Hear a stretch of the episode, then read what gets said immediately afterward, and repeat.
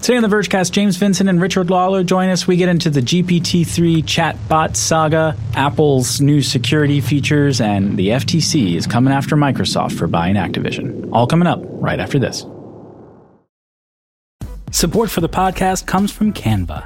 Presenting to a group of your colleagues can be nerve wracking, so why not ease some of that anxiety with Canva? Thanks to their AI, you can start with a simple prompt and watch Canva go to work. Choose your favorite style, customize the content, and that's it. You're done.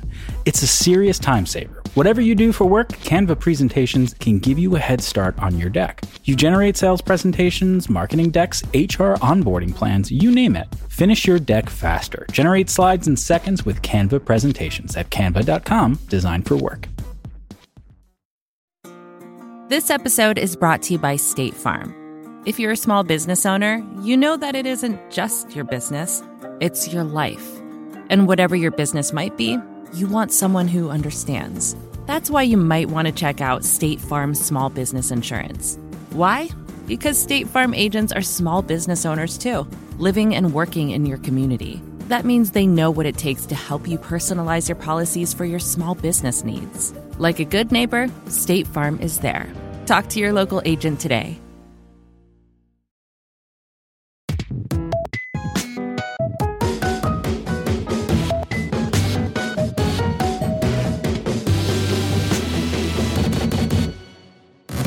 Hello and welcome to the Vergecast, the flagship podcast of The Verge, where we talk about absolutely nothing and waste your time.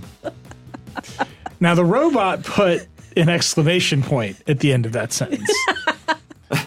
because you see, I asked Chat GPT 3 to write the intro of the show. Usually you're you're exuberant. And I said, I said, write the intro of the show. And it said, and Chat GPT 3 said to me, Hello and welcome to the Vergecast, the flagship podcast of The Verge. That's that's wrong. It's, I mean, it's lazy. Yeah. And so I told the robot to make it funnier, and it said, Hello and welcome to the Vergecast, where we talk about absolutely nothing and waste your time, which is the robot fully telling me to go F myself. I was like, David would do the exact same if he was here. We basically replaced David. yeah. Done. See you later, buddy. anyway, this is the Vergecast. That was the first and last time we're ever going to let a chatbot write the intro. I'm your friend Nilay. Alex Cranz is here. I'm your friend who doesn't believe in AI. Oh, you will by the end of this episode. Oh. Richard Lawler is here. Hey, Richard. Hey, I might be an AI. That's by the end of this episode. We're gonna we're gonna have to take bets. and our uh, senior Verge reporter covering AI, James Vincent, is here. Hey, James. Hey, um, I am I am pro AI. I'm pro worshipping AI and just getting ahead of that. And you know that that religion that Levandowski tried to found. I am the guy who carried that on. So you still got it. You still got I, it. I, I'm keeping the faith. Do you have uh, like a like a blue cube in your house with little electric bolts like floating around in it? You know, like one of those like Do I- AI monuments. Nilay, do I have a god cube that I that I worship daily? Jeez, man, that's a, you know that is a very insulting question to ask someone of my faith. I, I'm going to go if that's going to be the tenor of the conversation. Obviously, So, fair warning. Uh, it is, uh, I believe, 9 p.m. for James in the UK, and he's I'm just a little drinking. loose. He's the man's just drinking. Which honestly, it's you know, it's it's only 4 p.m. here in New York. Yeah. We could do that. We could be drinking. You Next could, week. You Next should. It's that it's that kind of week. So we got to talk about Chat GPT with James. Uh, the FTC sued Microsoft to block the Activision deal. The EU did some iPhone charging standard stuff.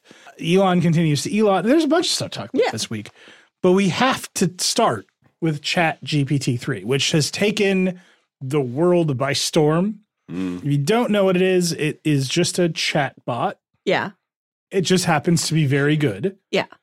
And I will tell you, I mean, I think it's super fun to play with, but the overheated There's some feelings. people, People got positive and negative, like yeah. all the way from VC saying this will replace Google to like fan fiction communities being like, once again, our art has been plundered by the godless heathens of Silicon Valley and we should shut down the, like, you pick either one of those. it's just the whole gamut. It's the whole gamut of feelings. So uh, uh, there's a lot of like vergy stuff in here. First, we should talk about the technology itself, which is super fascinating. We should talk about OpenAI, the company slash research foundation that has made it and published it, and we should we should talk about all those downstream effects. The angry artists of the world. We should talk about Lensa in this conversation too, the app that makes profile pictures people are all worked up about. But let's just start with what it is. James, what is exactly going on with ChatGPT 3?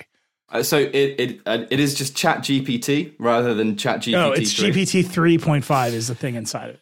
It- So yeah, it is ChatGPT, which is a fine-tuned version of an AI bot called ChatGPT 3.5, which is itself is a version, a sort of an upgrade of Chat uh, of GPT 3, which is from uh, 2020. So sort of the foundation of this tech has been around for a while. And what OpenAI, the company behind this, decided to do is they fine-tuned the bot on conversational dialogue and they fed it a bunch of sort of conversational prompts and they got humans to rank the sort of attractiveness the responsiveness of those prompts. They fed that back into it and it created a new sort of dialogue mode.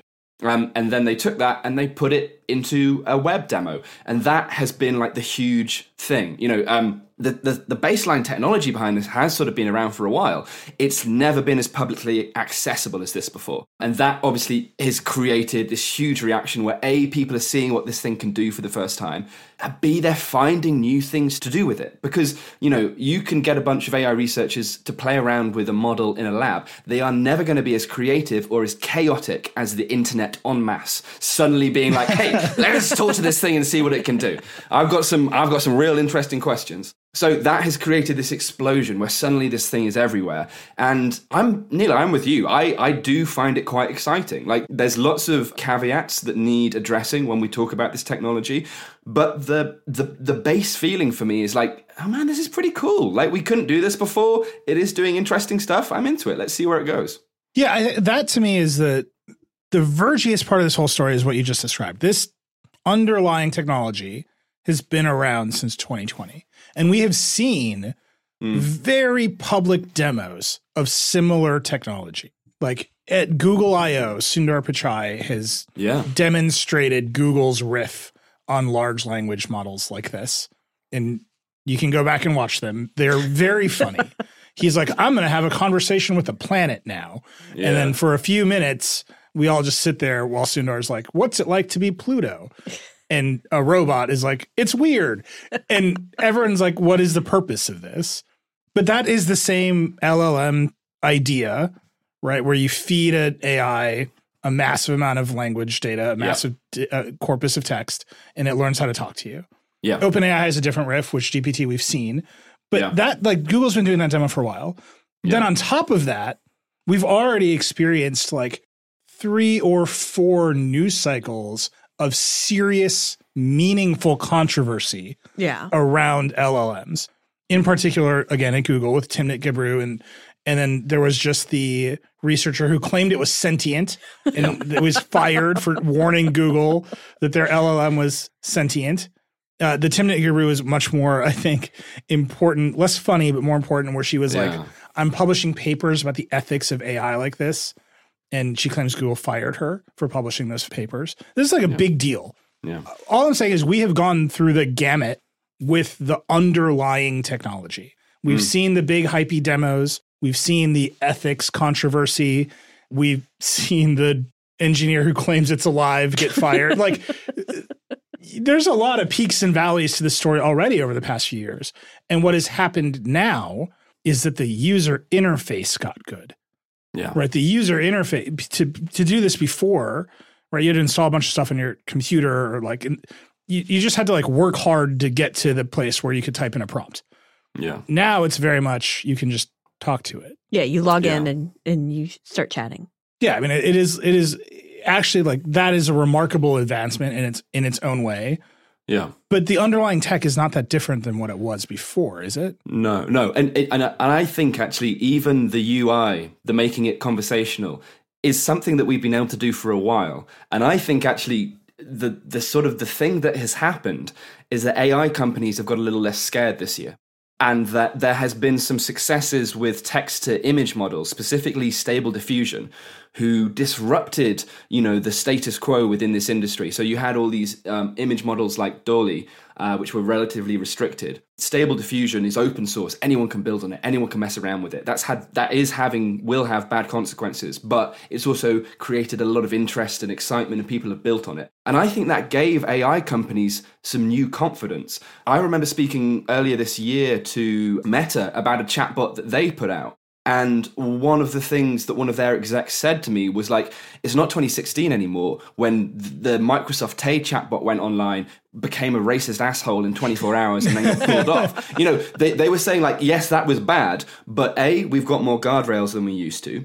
And B, we're kind of thinking that this is the best way we advance this stuff. So I think there has been a period of timidity um, which in many ways is connected to the criticisms that came out of Google with the stochastic parrots paper, which was the one by Timnit Gebru and, and a few others, Margaret Mitchell, um, which is you know incredibly valuable, important stuff. They you know they brought up these issues and they are they are huge, real issues. But I think that made the company sort of stutter for a while. And in 2022, OpenAI particularly has been like, you know what, F it. We're just going to put it out there and see what happens. And the, people in OpenAI will be congratulating themselves for this, I'm sure, because they have got so much attention, they've got so much goodwill out of it.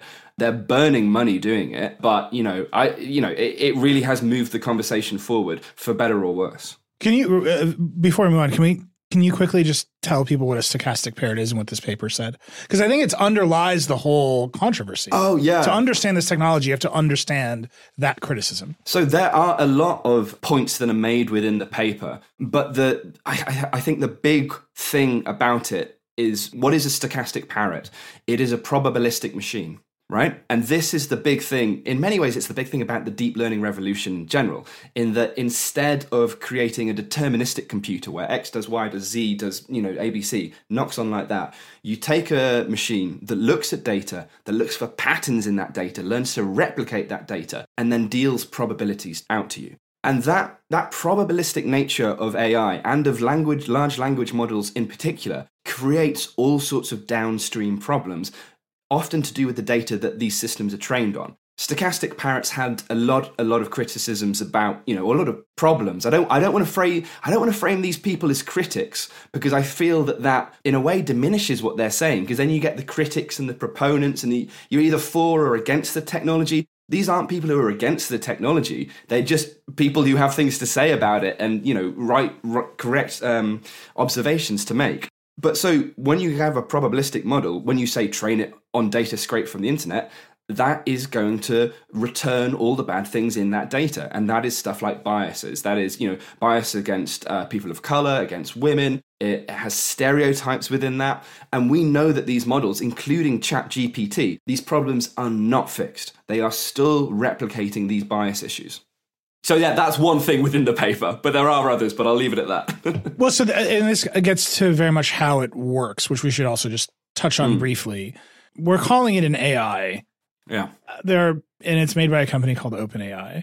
But, but it's not an AI. But it is. It's, it's not, not actually AI. AI. And this chat client, its main feature is that it appears to have a sense of state. Yeah. Right. You ask it a question, it gives you an answer. You ask it a follow up, it appears to remember what has transpired and, and answer a follow up question. That is also a mirage. So, can talk about how it works, and you know, it's sort of just like guessing the next word of a sentence, and then we should talk about how it's preserving the sense of state to create the impression of a conversation.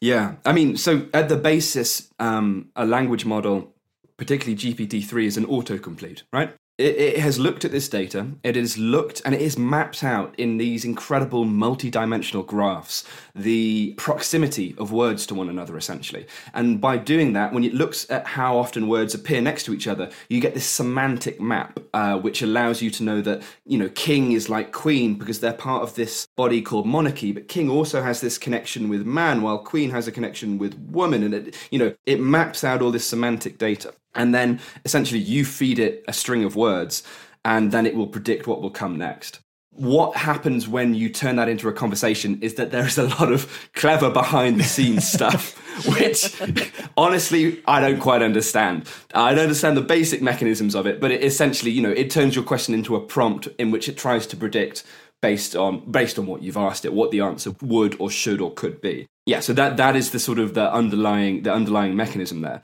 What what you've pointed out, the fact that these uh, systems, particularly Chat GPT, have a sense of state, I think that really changes how you interact with them, as you rightly point out. You know, because you start thinking of it as an entity, not as a sort of a, a, a a function where you ask it discrete questions and it gives, gives you discrete answers. And I think this sense of state is what led to the Google engineer Blake uh, Lemoine, Lemoine, yeah, I, I, uh, Lemoine, you know, mistaking this thing for a, a, a conscious being of some sort. So a, a state is very important. It helps the user, right? But it also creates this false sense of personhood. And I think that is going to be a really tricky balance in the future with these models, knowing how to split that divide. I mean, how different is it from Siri or Alexa or something like that? Because I have to admit, the few times I've mm. used Chat GPT, it hasn't worked for me.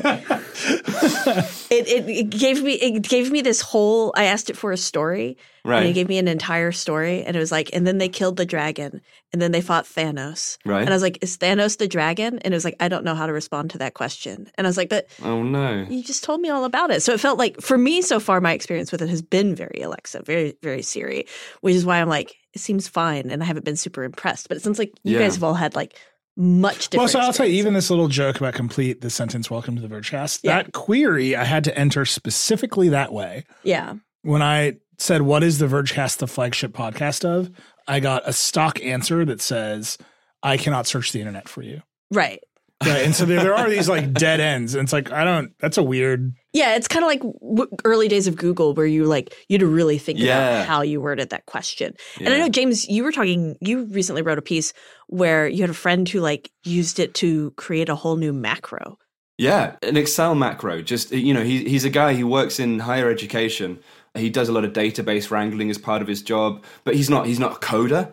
He's never Yeah. he's never had a formal training that he studied English at university, you know, and he would he was just casually saying, I asked it for an Excel macro about how to you know extract this this um, sort of selection of dates, and it came up with it, and it got it he he got it to work in a matter of minutes, and I just thought, well, that is that really says something about the accessibility of these systems. Yeah. Th- There's a piece of the puzzle there that is really important, right? Because the most impressive examples I've seen of this system working are people asking it to write computer programs.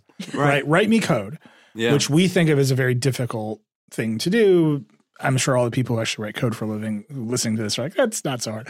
But like it, the relationship between human language and computer language is usually mediated by people. Like Yeah. Mm. Mostly mediated by people. And having a, a robot that can make that connection for you and take your English language query and spit out working, workable code in the language of your choice. All, the most impressive ones I've seen have all been in C sharp, which is like a weird Right. Microsoft corner case language, right? Like Yeah. that's amazing to me. And it's because the corpus of text on the internet includes so much code. Exactly. Yeah, yeah. And I, I- I mean- that to me is like a fascinating reflection of what you're talking about, which is the inputs reflect the outputs. Yeah. It can do this because there is so much code on the internet.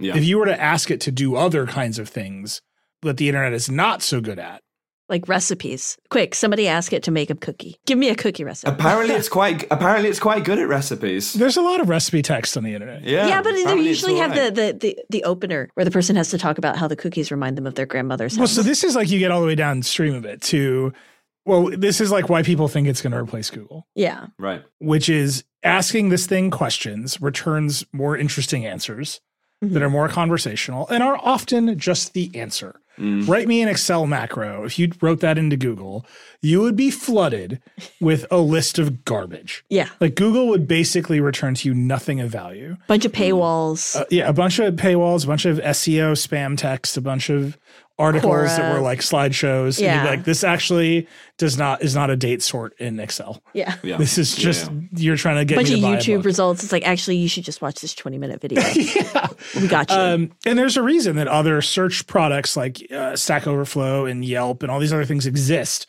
They're more targeted search interfaces to certain kinds of results, and they Right. have built businesses not being gamed by Google in that way. Chat GPT is like you ask a question, it just tells you an answer uh, with utter confidence. It's like here is some code you can type into your computer to do a date sort, and like maybe it's pure malware. like maybe you're gonna hack like an Iranian nuclear reactor. Like you have no idea what's gonna happen, but it's like here it is. Yeah. You got it. Like here's a recipe for a whiskey sour. One cup bleach, please. And it just like no, no, like absolutely no hesitation whatsoever. And I think that is why people are reacting to it Yeah. Mm. because there's no business model between you and something that is presented to you confidently like an answer, even if the answer is garbage. Yeah. Like even if, and it's There's no business model yet. right right now it's burning money. James, how much money does this thing cost to run? Because it seems like they're just lighting VC dollars on fire. Well, I, I think Alex, you you didn't you do something on this? I remember. I, I can't remember the figures. Yeah, they, a guy did did the math on it, and basically each query costs like 0.0003 cents, and Right. so it's costing them about three million dollars a day on average. With like they they they assumed the number of people using it, and the number of queries and stuff, but probably about three million dollars on on average. And that was based on the pricing for AWS, which is where this is all running out of, because it has to use a lot of GPUs to to do all of this. Like one, I think they said like one GPU would maybe present one word in a couple of minutes. So it's having to use like a ton of processing power, probably way more than Google does for Google search, which might make Which it- explains a lot about Google search. actually. yeah Yeah, use more GPUs. yeah. Well, so that I mean that to me is really fascinating, right? So as Richard's pointing out, it doesn't make money yet. The costs are high. Yeah. On a long enough timeline, the costs of technology come down, sure.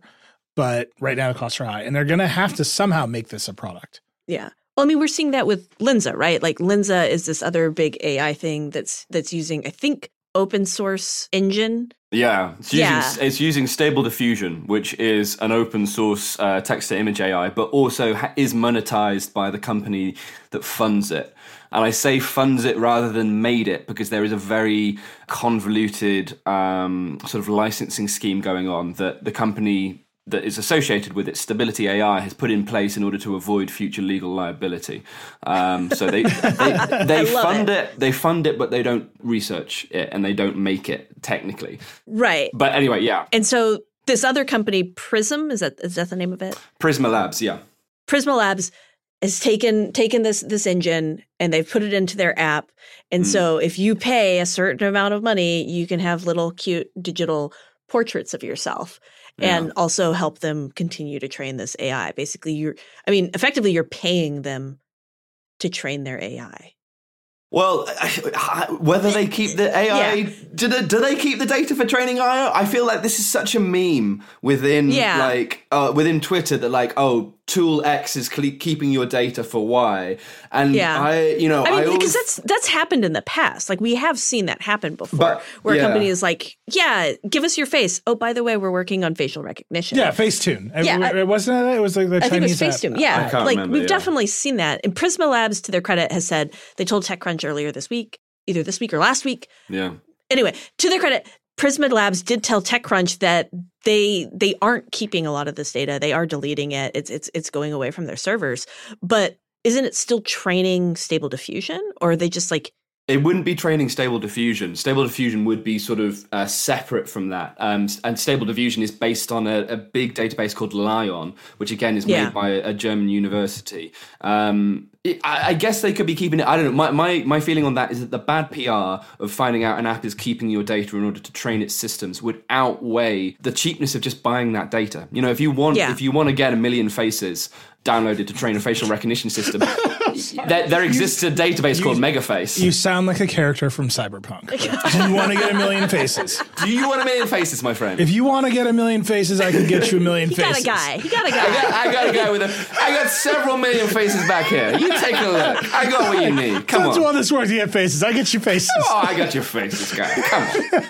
And, like Prisma Lab, they they are they found their other ways. I mean, even if they they aren't doing the whole we're going to steal all of your facial recognition data so that we Yeah. can sell it somewhere else. They are saying you have to sign up for a month of our service. Right, like- but that's just like Apple App Store. This Yeah, is what I mean. Like just like once you traditional add the App business Store. model to it, Yeah. which is like we don't want to sell you an app. We don't want to sell you one in-app purchase. We want to make you subscribe to our app and then forget that you're subscribed to our app. Yes. So we get at least one more month of Yeah. money from you. they're going to make so much money I- this but next I, I.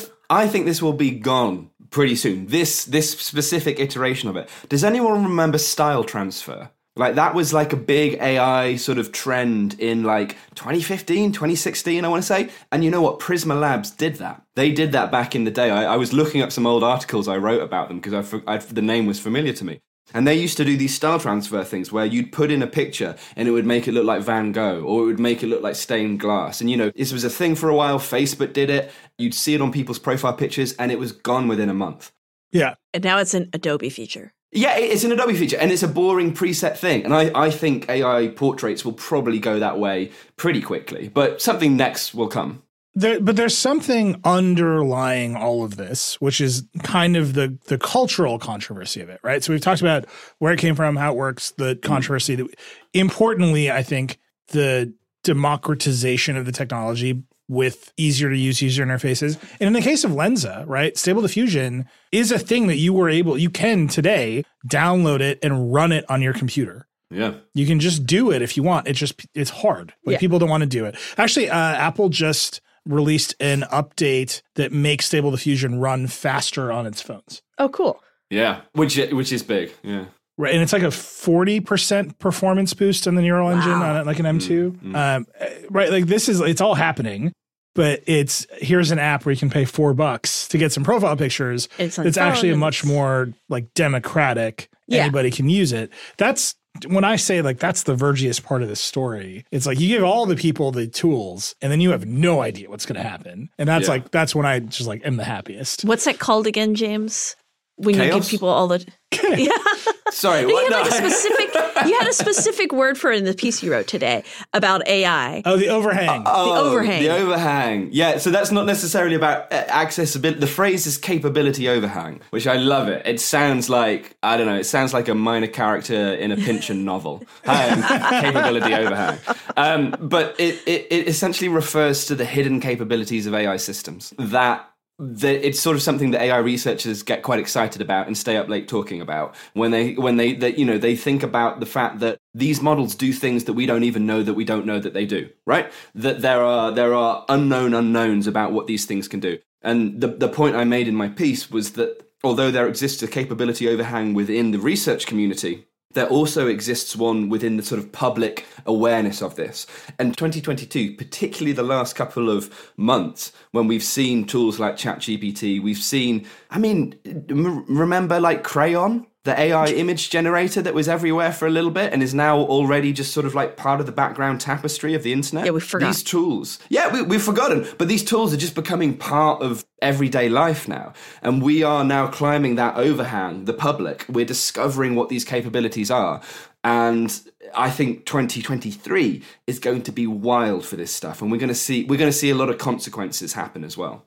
that that's where we should kind of wrap this up with Mm. because to me the image based ai in some way that stuff is harder for a regular person to do right Mm. uh, a, a really good example is you know casey newton used to work at the verge and we would illustrate his newsletter with actual designers and illustrators like a human being who worked here m- most recently alex castro uh, who's a great illustrator we're like illustrate casey's newsletter once a week Right. Yeah. Casey now uh, routinely has DALL-E illustrate the newsletter, right? He like types a prompt into an image generator and like whatever it's done. And that, there was a moment where that, you know, th- all the arguments about there was even like a minor controversy about news publications using these tools Yeah. for illustrations instead of hiring illustrators. But that stuff seems faddish, even though it's harder, Yeah. right? Even though most people cannot illustrate anything on their own. That stuff, it, stylistically, it comes and goes. The usages for those things, like images expire in a way that, you know, like other kinds of formats don't. It's the text side. It's the you wrote me some code, or I've seen the number of advertising people I have seen who are like, we're going to spam the most marketing text on the most content marketing blogs that you have ever seen. This is a godsend for the agencies. And it's like, first of all, all of you talk about advertising. Is as though you're like boning. Like I there's like if you just like Just are in that down. world, it's like you gotta be less horny about ads. Like I just my, that's my advice to all of you. 10% at least. just like 10% less horny about advertising, please. And then there is like, oh, that's real. right? Like if you run a small ad agency and you're like hired to sell bottles of water mm. and you need to make the website that's about how great the bottled water is. Nobody's hire, reading it anyway. Right. You're kind of like, uh, what I need is a bunch of keywords for Google. Yeah. So mm. when people Google bottled water, they like, Google's like, well, I found this site with a lot of bottled water references on it. I do wonder if it's going to like. They're definitely not going to hire some like 22 year old kid to do it. They're yeah. going to be like, robot, write me bottled water copy. Write and, me my SEO copy. And they're going to like edit it a little bit and they're going to put it on their website. And they're already, they see it. They see the value of that completely. Yeah, I wonder if that's actually I've seen um bigger danger to Google, I will though. I will I will give a little hint about an episode of Decoder that we have on oh. our minds. There's a very famous hustle culture gentleman uh-huh. out in the world. Yeah. Mm. I love him. I've been I've, I've been wanting this gentleman on Decoder for a long time. So I've been following him uh-huh. and I got recommended a bunch of his staffers. Uh-huh. And one of his staffers has a TikTok. It's like, you know, sometimes you need to write 45 tweets for a campaign have you met Chat GPT? yeah. And he's like, here's 45 tweets that I wrote for this campaign for like our hustle culture product. And it's like, oh, that shit's gonna happen. Yeah. And that to me is more durable, more interesting, more chaotic, more impactful than the image stuff. And I think the image stuff gets all the press because most people can't make images. Right. obviously, m- most people can make text. But the part where it's, and maybe I'm biased because I make text for a living, and I also apparently talk about nothing on this podcast. um, but the part where it's like, oh, like most of the text on the internet is like, so Google will find it. And so now we're going to trick the Google robot with our robot. Yeah. It's like, oh, we're in the end times. I love yeah. it here. Well, it feels like, I mean, that's what I was like. I think that's where Google has to face the threat. It's not, oh, I can go and chat with this thing and it'll give me results. It's, oh, other people can go chat with it and it will give them results, thus making Google SEO even more worthless. So, James, you have written is. about Google exploring these models for search. Mm. And I mm. feel like the biggest meme of the past week is this is going to replace Google. And you actually wrote, we republished, re-promoted a piece that you wrote a year ago about Google exploring this exact idea and kind of walking away from it. Well, I mean, I don't think they walked away from it forever because, as you have pointed out, they love to demo this stuff, like the, the conversations with MUM and LaMDA, which are two of their big large language models, which are sort of their equivalents of GPT 3. But they, they did write this paper in May or June 2021, I can't remember exactly, where they pointed out uh, a lot of the problems with it.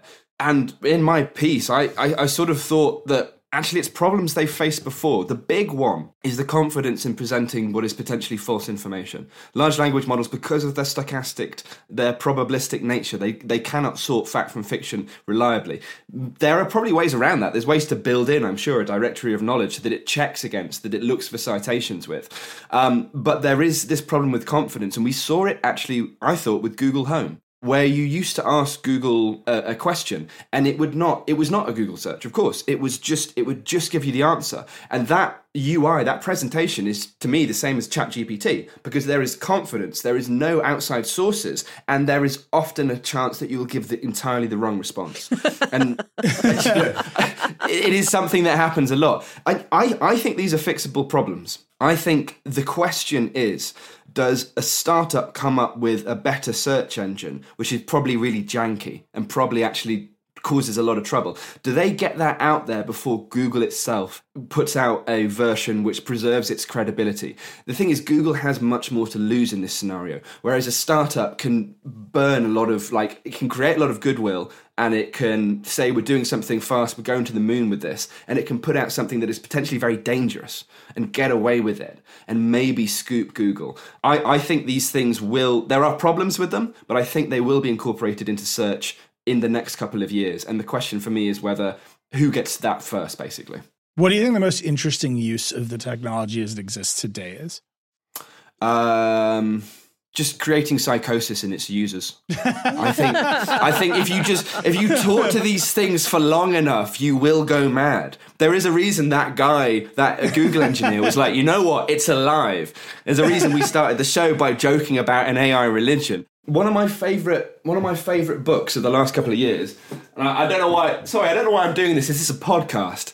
Anyway, He's holding um, up a book. This is great. I'm holding up a book. It's it is called Pharmako-AI, and it's by an artist, a writer, um, K Allado-McDowell. And it is an extended conversation with GPT-3 in which um, Allado-McDowell sort of reimagines GPT-3 as this godhead, as this sort of mythical divine entity that drives them mad, basically, over the course of the book, in my opinion.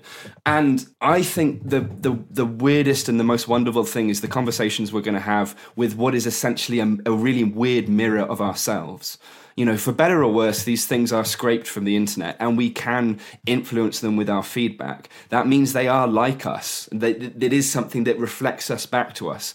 And I think that is going to create some really, really strange cultural experiences for everyone.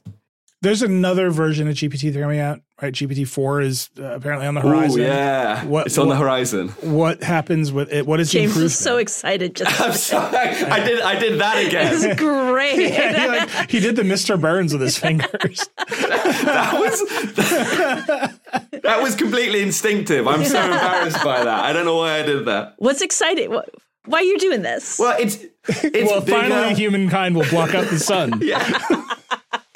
Don't get shot by a baby. Look, finally, I can get it. I can get an AI to do my job. Finally, and I can just I can just get drunk on podcasts instead. It's all I've been out uh, trying to do. Um, no, I, I don't know. I, I'm excited because I think it's it. Hopefully, it will be as much as a leap forward as GPT three was from GPT two, which I used both programs. Uh, you know, I, I I play around with them, um, and it was quite a step forward actually. Uh, we don't know when it's going to come out. There were rumors that it would be the end of this year. It's now looking like it will be early next year. And actually, a lot of the rumors were basically about Chat GPT. But it's supposed to be much, much bigger, you know, in terms of the parameters, which is the sort of metric by which you measure the size of these and the complexity of these models. Actually, no one knows anything about it apart from that there is just a lot of sort of like funny rumors going around that you know gpt-4 is you know the computational matrix is equal to the complexity of all organic life on earth which yeah. i believe is douglas adams. You know it's that sort of joke basically. But yeah that should be early next year and i'm with nilay i think this is going to have like a huge influence on jobs. Uh, i think this is actually we're going to start seeing industries change because of this technology very soon.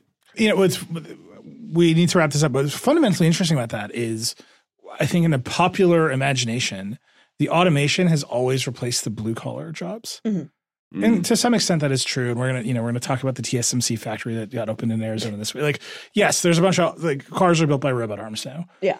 But it turns out the AI is just like it's coming for ad agencies, mm. right? Just like the way that Excel came for accounting firms. Yeah. And I don't think that anybody has quite yet reckoned for that the AI is coming for mid level Excel macro coders more than it is coming for factory workers, right? Because if you can just ask a robot to be like, sort some dates and it spits out the code at you, there's actually just like kind of like a huge middle class of white collar work that goes away and no one can check the AI's work because it's so confident. Well, and it's going to create work too, right? Like all of these, every time it, you do these queries and stuff, somebody somewhere is probably having to comb through some of them and check them and make sure that things are getting labeled properly and that everything's working. Because this is That's a what lot you want. of. You want to be the AI, the semantic AI data checker. I think that is that's probably a, a that's a sci-fi novel. job. That's a that's a mm. job of the future where you just go through and you check the tags on the yep. Chat GPT. Yep, this person's talking about porn with GPT, and I'm I'm here with them. I mean, have you guys answered any CAPTCHA lately? We, we, you know, we, this is already part of our day to day lives. Yeah, yeah, that's true. We've been doing it for a long time. this is a fire hydrant. Um, so we should let you go, yes. James. We should call out. James has his own very good book called Beyond Measure, which is a delight. Oh, soon you. to be excerpted in The Verge when it comes out in the United States. Tell us about your book, James. Oh, uh, it is um, a history of measurement. Uh, it is a sort of you know, it's a history. It's a science book. It's a sociology book. It's where does where do measurements come from? Uh, what do people do with them? And why do Americans hate the metric system so much? Those are the three big questions I tackle. it's very good. It's very funny. I bought uh, I bought I have a British copy because I'm fancy. Oh, dude! I bought, I bought it early. I see. I bought an import. Nice. Yeah. Like I, like I used to do a seven inches. I bought an import copy. You know, the U.S. version has a bonus edition of Train in Vain at the very end. It's not labeled. uh, all right, we've gone on too long. James, thank you so much.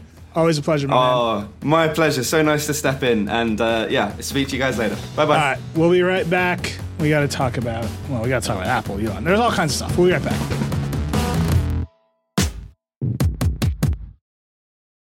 Support for this podcast comes from Canva. They say Rome wasn't built in a day, but you know what you can get built in a day? Your creative deck. You can generate creative decks to use for all your important presentations with Canva. Thanks to their AI, you can start with a simple prompt and watch Canva go to work. You want a sales presentation for a tech company? Done. Create an employee onboarding plan? No problem. Just type it in and watch Canva work its magic. You'll have generated options in seconds. Choose your favorite style, customize the content, and you're done. It's a serious time saver at work, so whatever you do at your job, Canva presentations can give you a head start on your deck. You can generate sales presentations, marketing decks, HR onboarding plans, you name it. It's AI for every department. It's easy to learn, it's even easier to use. And because it's built in Canva presentations, you can stay focused on the task at hand with no app switching. Finish your deck faster. Generate slides in seconds with Canva presentations at canva.com, designed for work. This episode is brought to you by State Farm. You've heard it before. Like a good neighbor, State Farm is there. But it's more than just a tagline because State Farm agents are small business owners themselves who live and work in your community. And if you're in the market for small business insurance, who better to work with than an agent who understands what it takes? State Farm agents can help you create a personalized insurance plan that fits your small business needs and budget. Talk to your local State Farm agent today about small business insurance. Like a good neighbor, State Farm is there. All right, we're back. Yeah, Welcome we back. we're back. You, you know, Nilay. So we're here in the office, Nilay and I are, and I saw him hunched over his desk earlier today, just muttering FTC and Activision Blizzard. It sounds like there's some stuff happening with the Microsoft Activision Blizzard deal. Yeah, it's like the least breaking breaking news of all time. I, I don't know how else to describe it. So the the FTC Uh huh. filed a lawsuit. Right. There's some details about it that we should talk about. But Microsoft wants to buy Activision Blizzard They've wanted to for a or while now. Actibliz, Actibliz. which makes Call of Duty. yeah, they which- said we're not going to touch it. We're gonna. We're just gonna let it do its thing. We promise. We'll, we'll talk everybody. about Call of Duty in a second. So they make Call of Duty. They make uh, Candy Crush. They make all Activision Blizzard makes all the money on Candy Crush. Yeah. By the way, uh, Phil Spencer was just on Decoder. Talk about why the deal wasn't anti-competitive. Why it was so good. And even though Microsoft keeps buying every studio, like this is their third gigantic studio that they've Right. right? Um, and they have, obviously make a bunch of other stuff. And so there's been all this back and forth, specifically around Call of Duty, yes, right? Sony is like, you're going to take Call of Duty away from the PlayStation.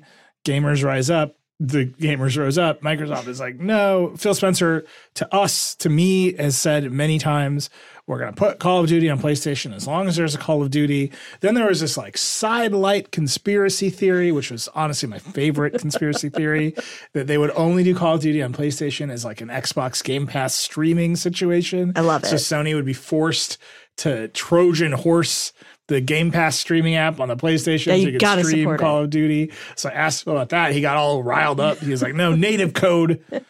And I was like, how long is the deal? Initially, they'd only offered three years. And Phil told me, like, you can't write a contract forever, which is true. you're right. Like, I, this is not legal advice. This is not a legal show. If you're listening to the show without your lawyer, you're making a mistake. like, please, please drive immediately to the nearest lawyer's office to continue listening to the show. I'll uh, just ask Chat GPT. Yeah. Yeah, should you sign a contract whose term is forever? And I feel like very clearly the answer is no. even Chat GPT will be like, "Don't do that." Don't do that. Like no contracts are forever. So fine, I get it. So then Microsoft has been running around these past few weeks trying to appease regulators in this country and in Europe Mm-hmm.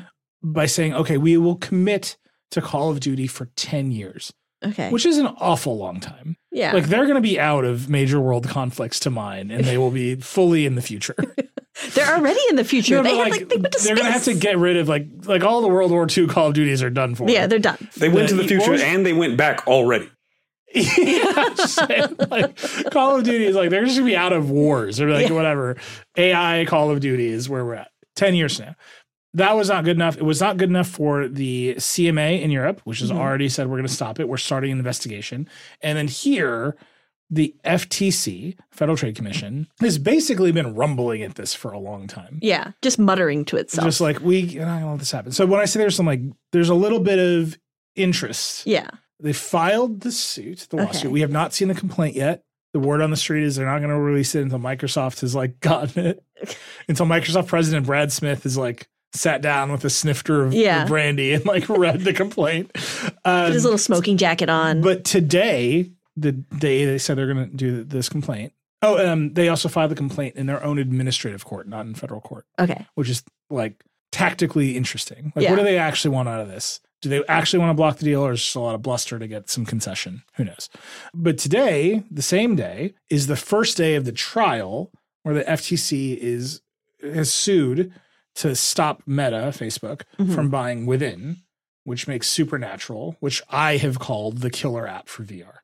It's it's pretty killer. It's very good. So if you have a Quest 2, uh, Supernatural is a fitness app. You like It's Beat Saber, but you have to like sweat. it's Beat Saber Peloton. Oh, they've added kicking. they added kicking. Yeah, knee strikes. All right. Well, and I got also boxing. I got some. The boxing is great. I like the boxing.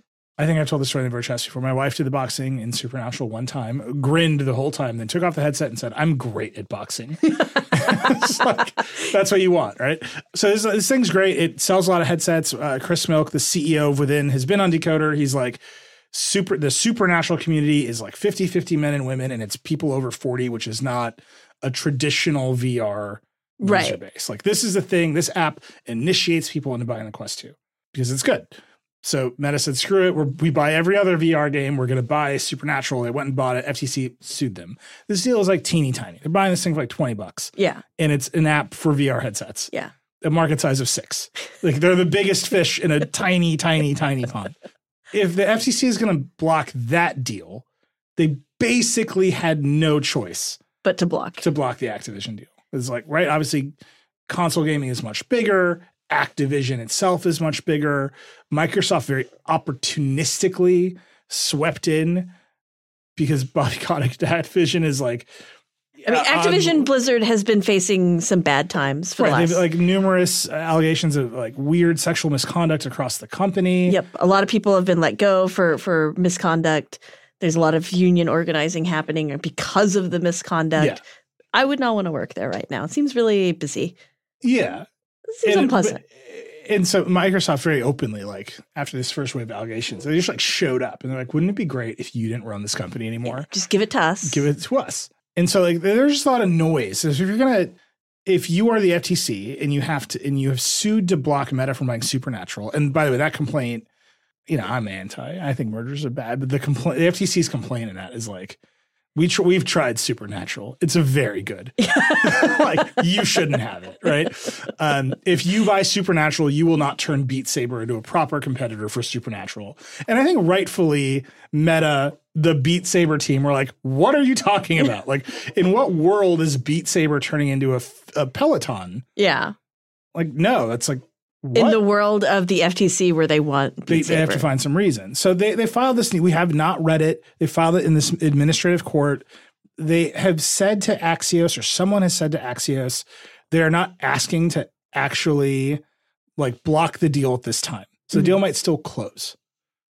So they've sued to block the deal. So it shouldn't happen, but they've not asked their own administrative court to be like, yeah, don't let them do it.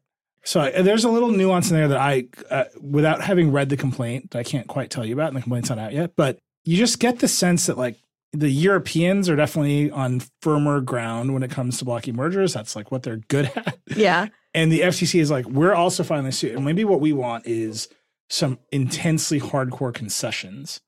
And this is like calibrated to achieve that result while they go fight this other battle around supernatural in court where they, you know, Lina Khan still has to prove her theory. because the supernatural that's not in the administrative law court. That's in, that's in court, court, court. yeah, Um, and you know, there's other cases against Facebook and others uh, that she has filed. She's the chairwoman of the FTC. She's got novel theories about competition, and I again, completely honest, like I agree with most of her theories. The courts in this country are like, that's new, new ideas. You say, no, thank you. they don't Right. understand what a phone is. They're deeply confused about how some of this technology works, and in particular, like network effects and like how you might lock people in.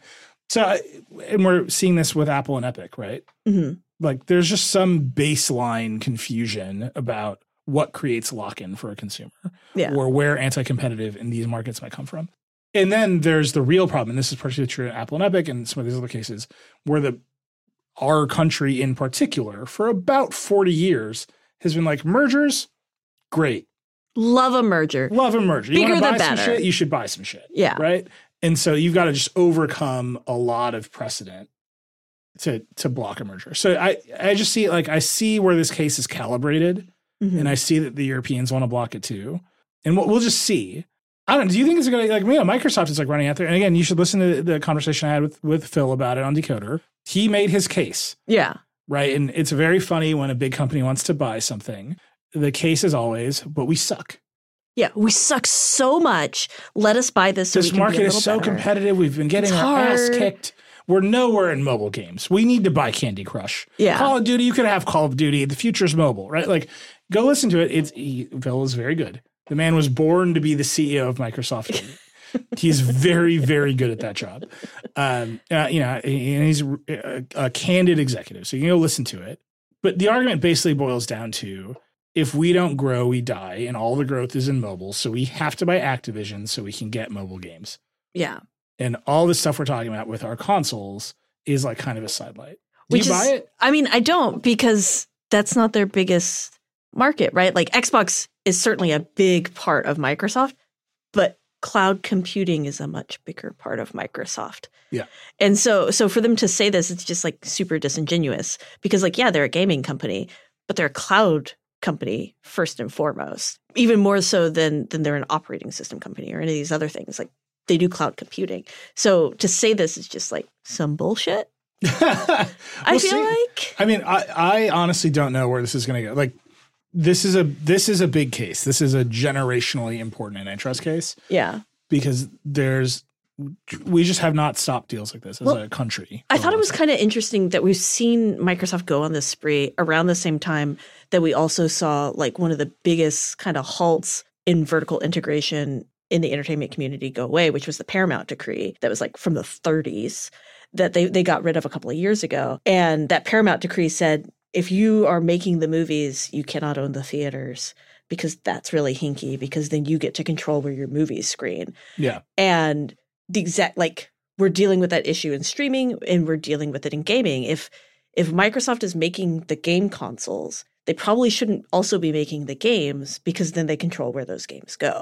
And like it's fundamentally the same thing but i know that our country has said yeah consent paramount's consent decree don't need it we're fine Yeah. we Well, so to, to abstract that out, it's it's usually like you know vertical versus horizontal mergers, right. And so we allow vertical ones, or we have for the past forty years, which is the theaters were the only distribution. yeah And if you own all the distribution, you have a lot of power over the, the studios. And so the studios shouldn't own the theaters because then the other studio they can unfairly right discriminate. disney can say you will never see another mgm movie in our theaters again and we own all the theaters. So like, like no, you can't do that. The theaters have to be competitive. You can like apply that lesson to the iOS App Store. yeah You can apply that lesson to Comcast, like whatever it is, like whoever owns the pipes of the distribution. Here, I think you're saying like the game consoles are they're like the distribution. Yeah, the game consoles are the theater, right? Right. Like and and they have a very robust big business there. If they're making the theaters, they probably shouldn't also be making the content that goes into those theaters. In this case, all of the games that Activision Blizzard, one of the largest gaming companies not currently owned by Microsoft, like Yeah. or Nintendo existing.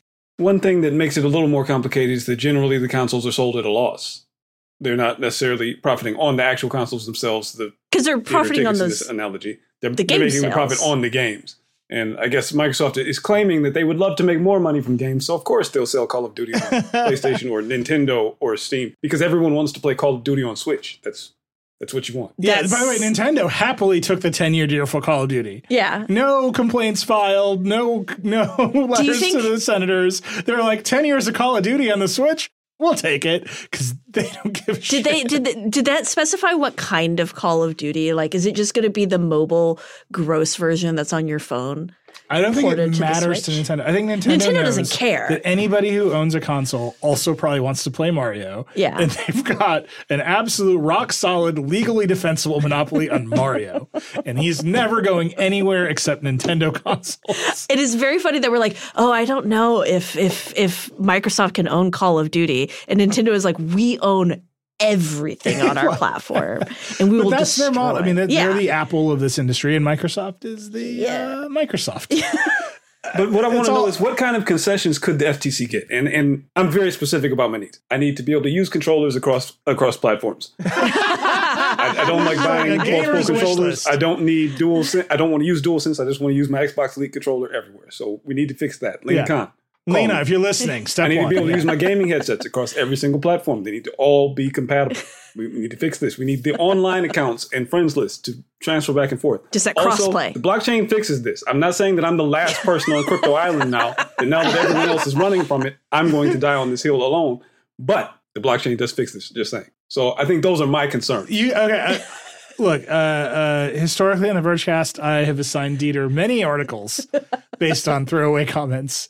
Richard, welcome to your role as filling in for David while he's out on parental leave. You got to write the gamers. The gamers bill of rights. Like, what should the FTC ask for from a gamer's perspective Yes. to make this deal go, go through? Get really nuanced about the skins you want to see. A gamer's You should never have to pay for a recolor again, ever. If, it, if it's not a new, completely new design, then you can't sell it. it. I should be able to get whatever colors I want. I'm just saying. This is great. We got to we got to do this. If you have ideas for Richard, you can tweet it in. You can email him.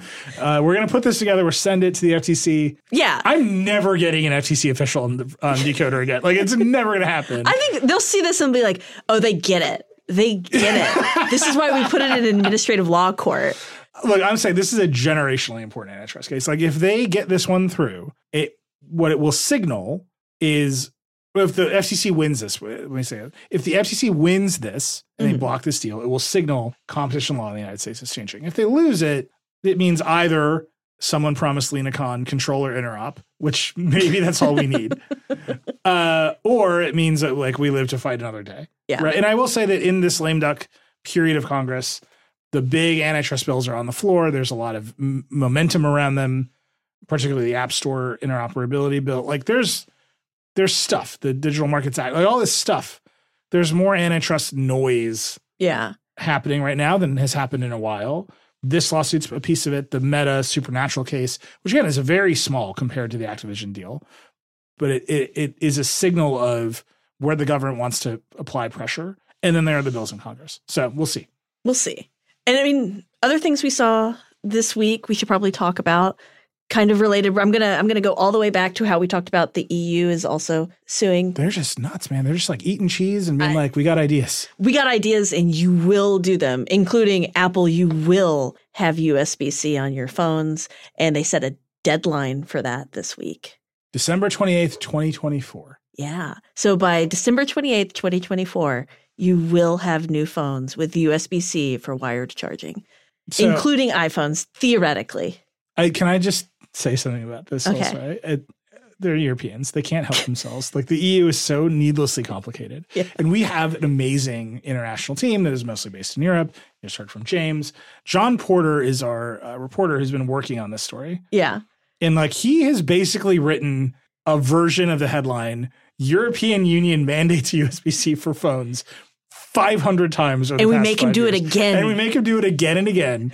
Mostly because it's like interesting. We should track the story. We have a responsibility as journalists Yeah. to accurately convey, and also because it's traffic gold. Like people see this headline, they lose their minds. Like, how Every can I click on this twice? and it's like, guys, we've written this story like spamming it. every other week for five years. So he's he writes he's excited. I'm like, Yeah. We finally have a final official deadline for when new phones sold in the European Union, including future iPhones, will have to use USB C in December 20, 2024. The next paragraph. The new rules will officially enter into force in 20 days' times, and individual EU member states will then have a maximum of 24 months to write national laws. No. It's like, oh, this still hasn't happened, is it? He's got, we're- have to make him do one for every single country. Luxembourg, John, we have to know what Luxembourg voted on. It's like, oh man, this still hasn't happened. It hasn't happened in Belgium. All right, it's done. It's like, all right, this is just like fully ridiculous. He's got like a map in his house. It's like somewhere, someone in the EU like runs like a like a traffic bait website, and they're like, let's stretch it out. Like we know people love this story. just as How do I get another twenty four months of USB C iPhone clicks? so good. It's good. So uh, that's the date. That's that's this implies theoretically this sort of 2025 so iPhone. the iPhone 16. uh, Because it says all new phones have to be using it by 2024. So that's not yeah, this so the year. iPhone that gets announced in 2024. will have to be USB C. So right now we're on the 14, which is the iPhone that was announced 2022. Yeah. So 15 is is, 2023. and then 16 is 2024. So this will be the iPhone 16. Should theoretically be USB C, unless they decide to be like, you know what, EU, you don't get a phone this year. that would be amazing. Just never mind. we'll see. Importantly, uh, you might recall that the UK is no longer in the European Union. Uh, notably, the, get the United either. States is not. Um, I don't believe China is in the European Union. All uh, gigantic markets for Apple. Unclear if China's in the European Just- Union. Like Who I'm not. I'm not a geologist. Yeah.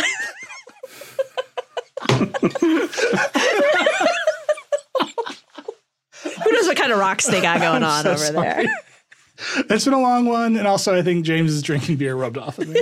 uh, but I would say those are giant markets for Apple. Yeah. They could make Lightning iPhones and USB C iPhones. We just- don't know what they're going to do. Just that one, they, they released like 500 of them, limited Yeah. edition in Germany. And in Brazil, they still have to put the charger in the box. That's true. Um, I got a real taste of careful what you wish for last Mm-hmm. week. Uh, so I went home for Thanksgiving. yeah. You know, did the turn motion smoothing off on all the TVs. Uh, First Uh, thing. r- you know, ran around fixing stuff at my parents' house. Bought them the new Apple TV remotes. Yeah. So they had the old black ones. They were horrible. Whatever. Did they also have the scotch tape on theirs like my mom does? It's a long story. My parents finally shut down their AT and T Uverse cable boxes. Wow. It's a five year victory. If you've been listening, you know I've been working on this for five years. And they switched to the cable company. Now they're doing all their TV through the Apple TV. Got rid of the cable boxes, consolidated the remotes, buy the new remotes. yeah. Spot new remotes. Just went to Best Buy, pulled three of them off the shelf, came home, set them up, off we go. Little do I know that I bought two of the older Lightning remotes and one of the new USB C remotes. So I get this, the most bizarre text from my dad, who's like, "I'm using the kitchen TV. Is the plug different?" And like, just out of context, they're like, "What are you talking about? Like, is the plug in the Did wall?" you buy a new Like, TV why from are you Europe? unplugging the TV? Like, just leave it. Let's stop it. so I'm like, "What do you mean?" And he's like, "The plugs for the other two rooms work fine, but this one doesn't." And it's like, you know, it's like I'm at work. I'm like, different plan. I'm like, just call me, send me a picture. And he sends me a picture of the bottom room. I'm like, you got to be kidding me. like, this is, I asked for this. I asked Yeah. for everything to be USB C. And now there's one USB C Apple device in my parents' house. Just one. And it is just like the crime of the century. Did you try to explain to them they could use their phone as a remote? Because it No, no, doesn't no, work. Absolutely not. Um, I told them that they could plug in this. When I say this was like a galaxy brain moment, I was like, just use the charger from your Chromebook, and they plugged it in their remote, and they're like, "Will will it explode?" Because you're just like not you're not supposed to do this. Benson Leung has a lot of evidence that that might happen. I'm just saying. But it was I was like, oh god, I asked I asked for this. You did. I was like, Apple, make it all USB C, and they're like, one out of three. That's what's going to happen with the iPhones. You're going to get both of them iPhones, and for some reason, one will be USB C and the other will not. Just dealer's choice. Dad, you can charge with the Chromebook. Mom, you have to go find the remote. Yeah. All right. Other stuff. Richard, what's going on with Elon this week? I feel like it's a ver- we could go the entire show without talking about Elon and Twitter. Speedrun it. Go. Not nearly as much as there has been before. Everyone Okay. else is trying to build their own Twitter. Uh, people who used to work for Twitter, other tech engineers, uh, Tumblr, of course. Alex is always ready to be the new Twitter. Uh, They're ready. And so, if, if you're looking for a better Twitter, there are options. I went back to Black Planet. I've had that account for 20 years. I'm never leaving. Meanwhile, at Twitter, Elon still somehow needs to try and make money from the company that he now owns. And his plan is this Twitter Blue subscription that he thinks everyone will pay for to be verified and to make sure that your tweets actually show up so that people can see them. The latest thing that we've heard is that if you purchase this from your iPhone, it might cost more. Uh, that it would cost $7 per month if you subscribe on the web or $11 via the iOS app. No one has mentioned Google Play. I guess doesn't really matter Aw. but you know getting around the, the apple uh, commission that way and that was the whole battle and back and forth that they had that culminated with elon going to see tim cook and reaching some kind of agreement. So maybe so, this is the the outcome of that. So the public facts of this agreement are now, I think, well known. Mm-hmm. So Apple had pulled back on its advertising spend, like most big companies had done, right? Because they didn't know about the trust and they were the biggest issue. advertiser. And they were the biggest advertiser. Um, Alex Heath has pointed this out. Apple spends no money on Meta, just none. So no Instagram, no, which makes sense. They don't like each other. Yeah. So where's that money going to go? It has gone to Twitter. So Apple's one of Twitter's biggest accounts. So Apple pulls back their advertising. Elon tweets, "Don't you support free speech in America?" Then there's this weird issue which we still kind of don't understand, where Apple's like, "You've got to comply with our moderation rules for the App Store, or we're going to pull you." Or they just remind, as they often do, mafia style. They just sat there with a baseball bat. They just drove up in, in front hand. of the store holding a rock, and they're like, "No, those windows. It would sure be a shame." Wouldn't want anything to happen to him. So Elon gets mad. Tim Cook summons Elon. Oh, and, and uh, Elon gets mad about the 30% tax. Yeah. Yeah. Which he's been mad about for a while. He suddenly discovered, he was like, guys, I have brand new information. There's a 30% uh, tax. But uh, we talked about this last week. A bunch of Republican Congress people get all up in arms. The antitrust bill becomes a threat. Mm-hmm. Tim Cook summons Elon say, cool to it. the spaceship. We don't know what the deal was. Yeah. He leaves. But now it's publicly revealed Apple's ad spending has gone back up. And Elon has agreed to up the price of Twitter Blue on iOS 30%. So it's like, oh, you just, Apple's paying you the money in ads, and then you're going to pay it back to them in App Store fees. that is the deal that the, the most genius business people of our they time did it. have constructed. Nailed it. Here's what we're going to do. We're going to start advertising on Twitter again to increase your revenue. And then when you launch your paid product, which you want to be 50% of Twitter's revenue, 30% of that will come right back to the old spaceship. Yep. Tim's like, all right, that you good? I've got to go do some supply chain stuff. And Elon left. Like that appears to be the deal. Yeah. That is all. And that the advertising information is directly from Elon we'll, we will see what the price of Twitter Blue is when it comes out, but all indications are when it returns. When it returns, but all indications are it will be priced at, at 30% above the web price to account for that fee. And as we all know, most things Apple collects that fee because most of the money is made on the phone. Yeah. A beautiful circle. I love it. Like it's as beautiful a circle as the spaceship itself. I'm sorry. you did it. I did it. The modern economy. You know what? Let's let's talk about Apple some more. Let's no. let's let's get away from talking about. Oh, Elon. there's good Apple stuff. There's good week. Apple yeah. stuff. Yeah, we got. So Apple announced a bunch of encryption stuff this week, right? Richard, I think you were watching it, like in it, in the weeds on this. Yes, this was a, a bit of a surprise, but it is major major news, and, and, I'm not sure if everyone, when you see this, if you understand exactly how big this is. Um, but a lot of the people who pay attention to security and privacy on our devices on the internet see this as one of the, the biggest announcements that, that they'll hear, I guess, around this time of the year. What Apple has done is that they've announced a number of security announcements, and one of the most uh, impactful ones is an optional program that they're calling Advanced Data Protection. And if you opt into it, then it expands the number of data categories, uh, as they, they call them, that are protected by end to end encryption. And they've always talked about how they have end to end encryption on a lot of things so that no one can really spy on your data. Even on Apple's end, if the government asks them to give it up, they can't because they don't have access to it. It can only be decrypted on your device. Right. But that did not apply to iPhone backups. So while something like iMessage might be encrypted end to end, and they, they kept saying that it is, if you or the person you're messaging has a, a backup of their iPhone that is then uploaded to the iCloud servers, if, for example, if somehow someone accessed your account or if they got a warrant from the government to access it, they could simply access the unencrypted data very easily. Right. And that won't be possible anymore once this uh, rolls out because you know your iPhone backups will, will be one of the categories that are now protected by encryption, which is just a very significant change and one that the FBI, now that this has been announced, has said that they are not happy about. Uh, yeah. rather predictably. Apple famously fought a huge battle with the FBI in 2016. It was the San Bernardino yeah. shootings, right? Around unlocking yes. the shooter's phone. The FBI has wanted a backdoor to encryption. Apple has famously said no. Uh, the most interesting turn of this story, which we need to learn more about, is uh, was it last year? Were they earlier they, this year? The CSAM thing. The CSAM thing. Apple was announced it was last year.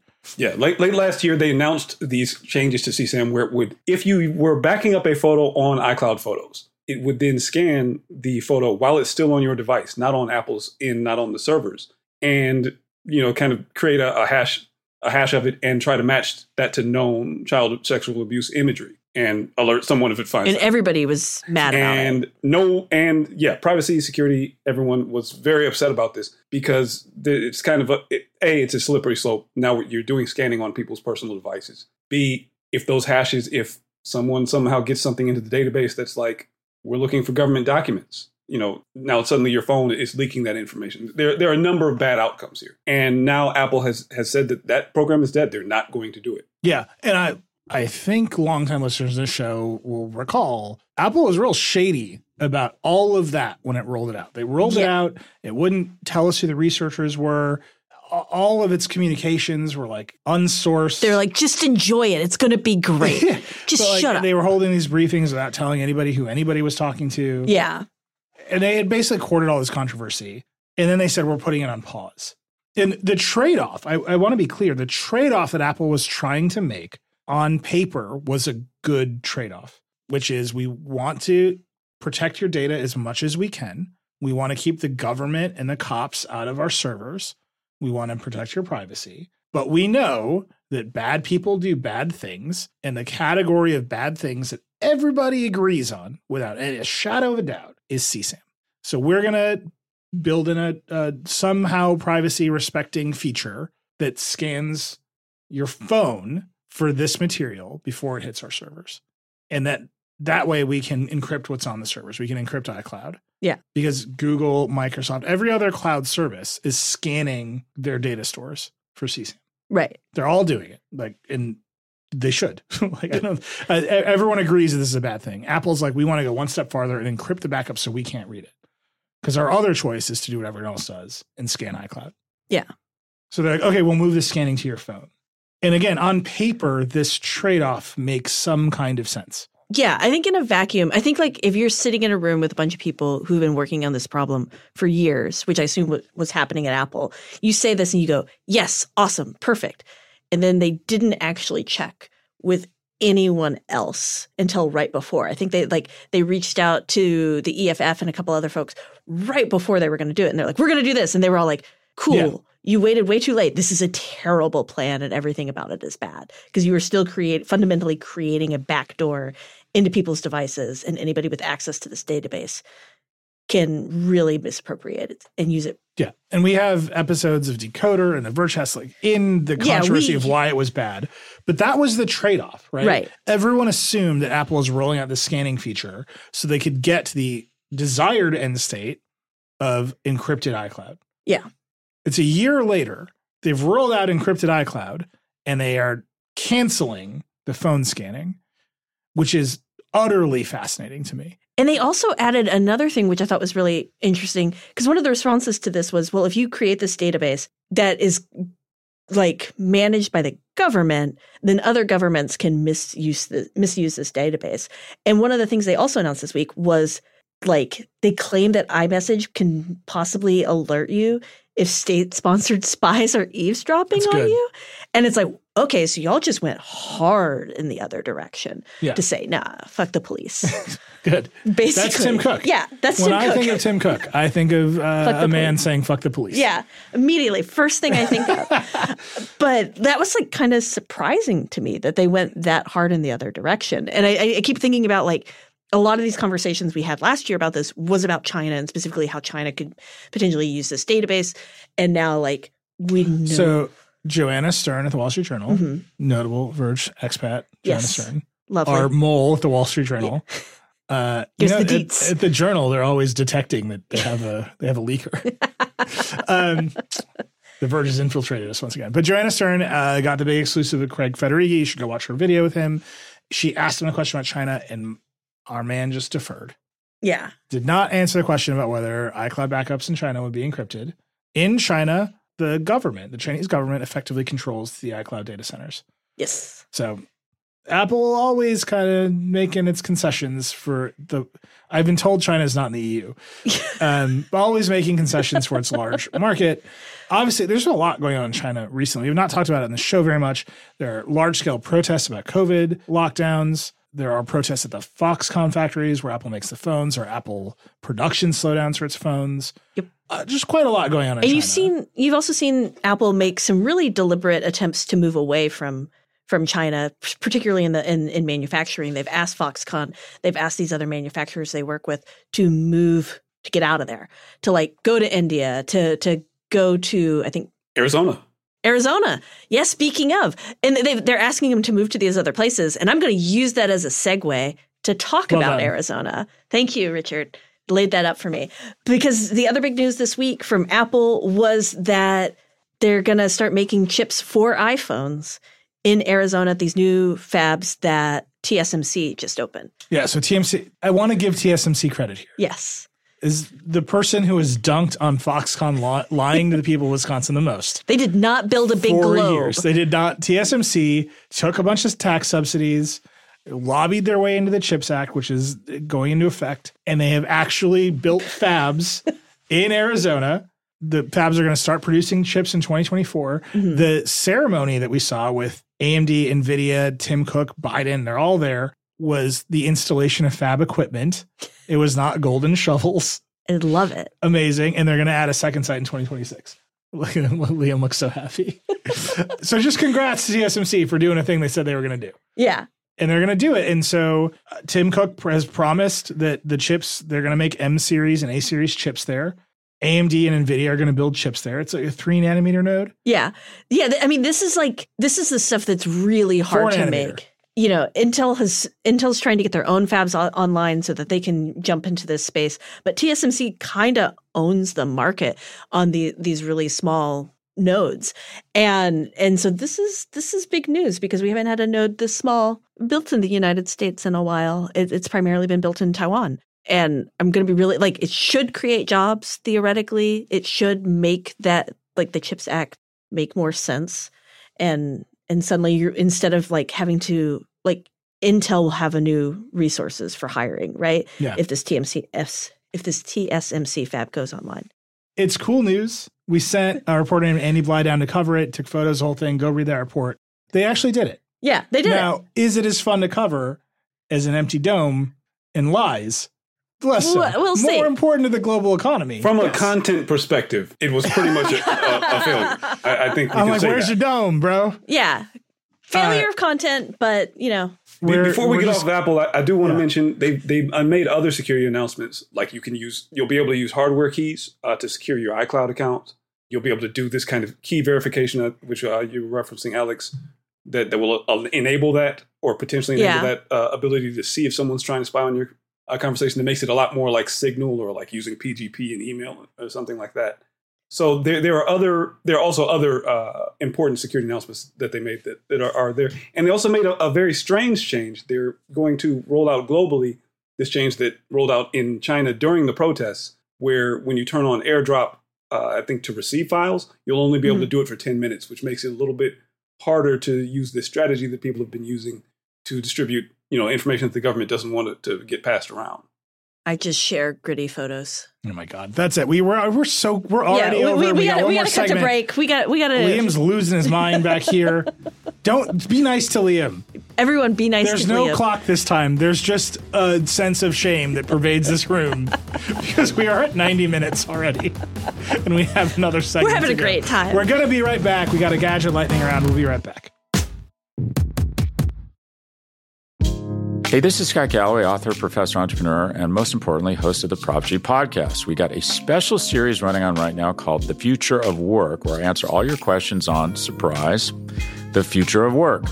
Questions including what are we missing when we work remotely, or how do we handle work life balance when a major opportunity comes knocking?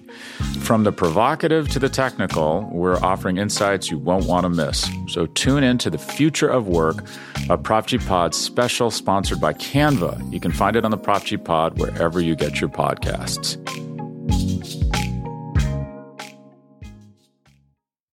This episode is brought to you by Shopify. Forget the frustration of picking commerce platforms when you switch your business to Shopify, the global commerce platform that supercharges your selling wherever you sell. With Shopify, you'll harness the same intuitive features, trusted apps, and powerful analytics used by the world's leading brands. Sign up today for your $1 per month trial period at shopify.com slash tech, all lowercase. That's shopify.com slash tech. All right, we're back. This is going to be a lightning gadget. lightning. Lightning of lightning rounds. It's all right. There wasn't a lot of gadgets this week. Go for it. Okay, so first up, this is my favorite thing ever released in the history of the world. Huawei's latest smartwatch This is so tough. has earbuds in it. So you can be like, oh, I got to listen to this call and just go boop and flip the, the top Is of your this, a, smart- this is just a digital watch? It's, It's not a smartwatch. This is a black and white segment LCD display. you know, it's got weather, it's got heart rate. I'm calling it smart. It's smart. oh, no, no, no. That's just a face.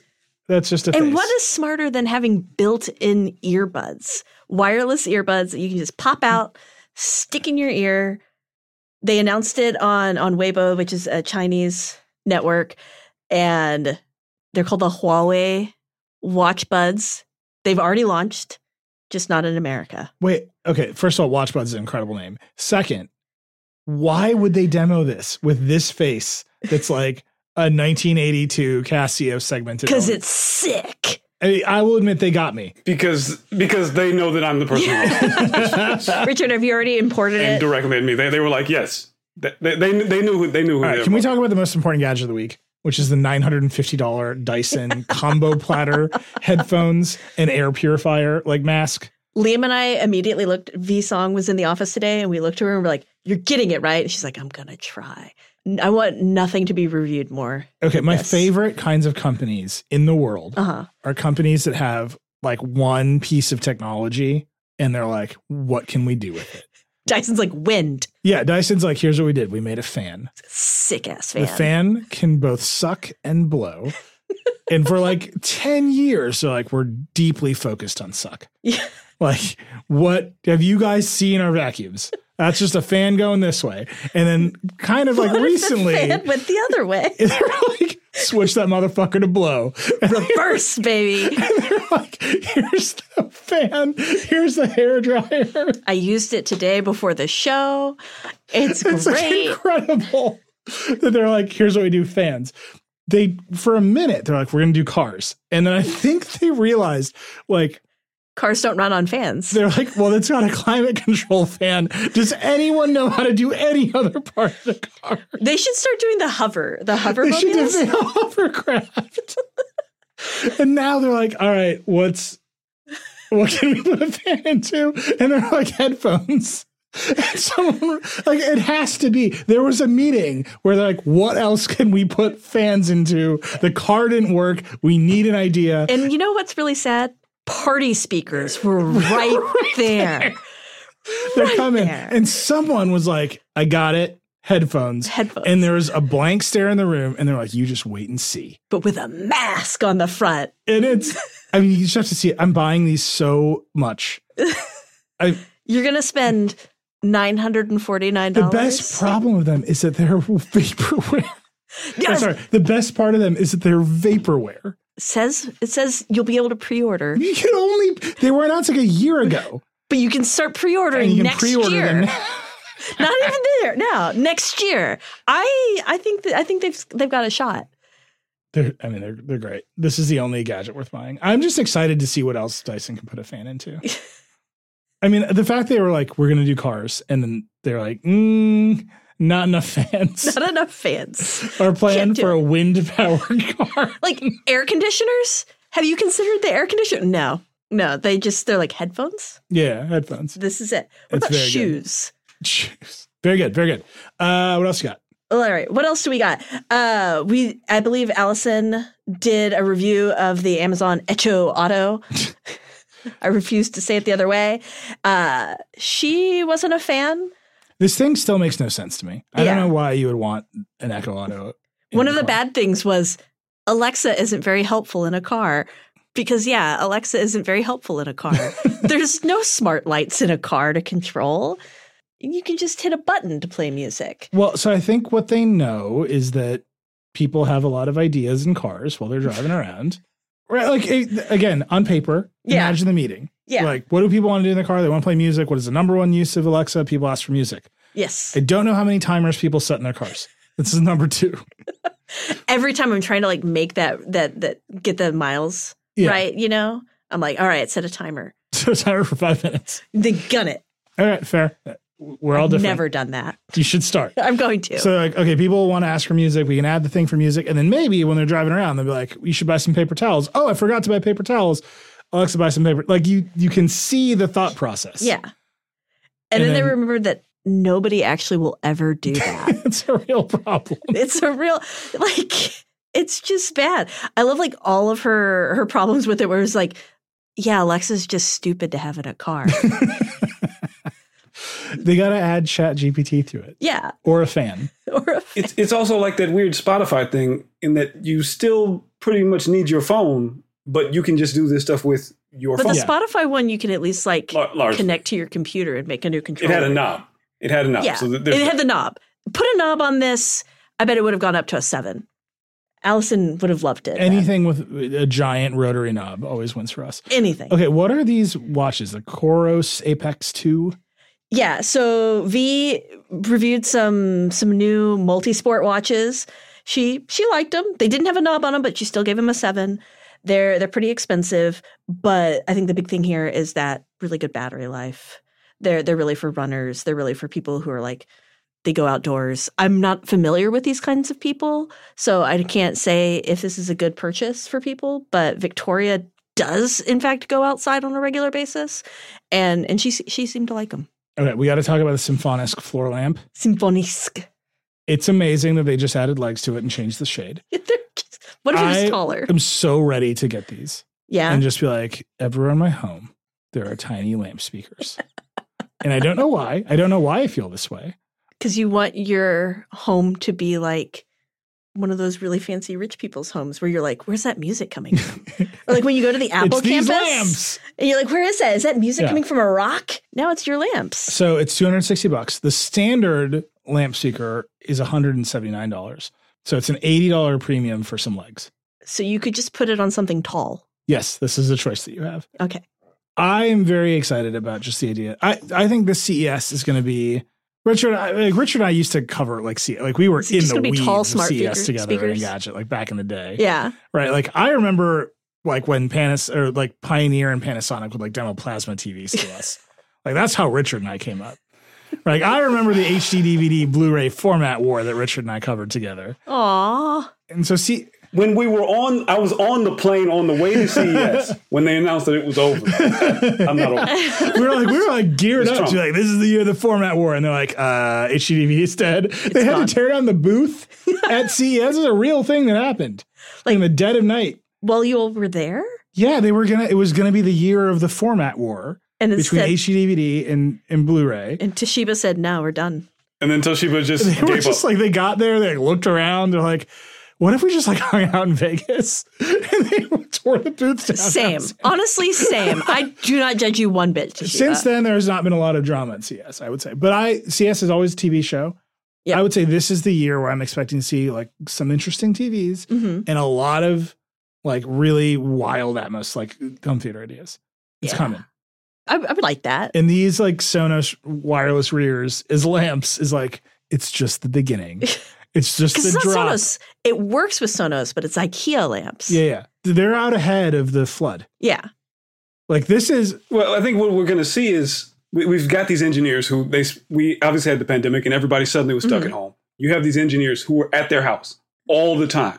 The stuff that they built is finally coming. it's going to get strange. Just roll with And it. not a single one of them knows what Yeah. a good lamp looks like. And I'm just saying, this is like they're out ahead of the CES rush. They announced Yeah. some stuff. You can't buy it now. It's not, not until January, so this isn't like stocking stuff or stuff. Yeah. Although the idea of a, of a speaker lamp in your stocking is incredible. What's Um, that giant eight foot tall box in Merry my? Christmas. What could it be? um, so they're just out ahead of the flood, yeah, and I'm telling you, this is the first drop of CES.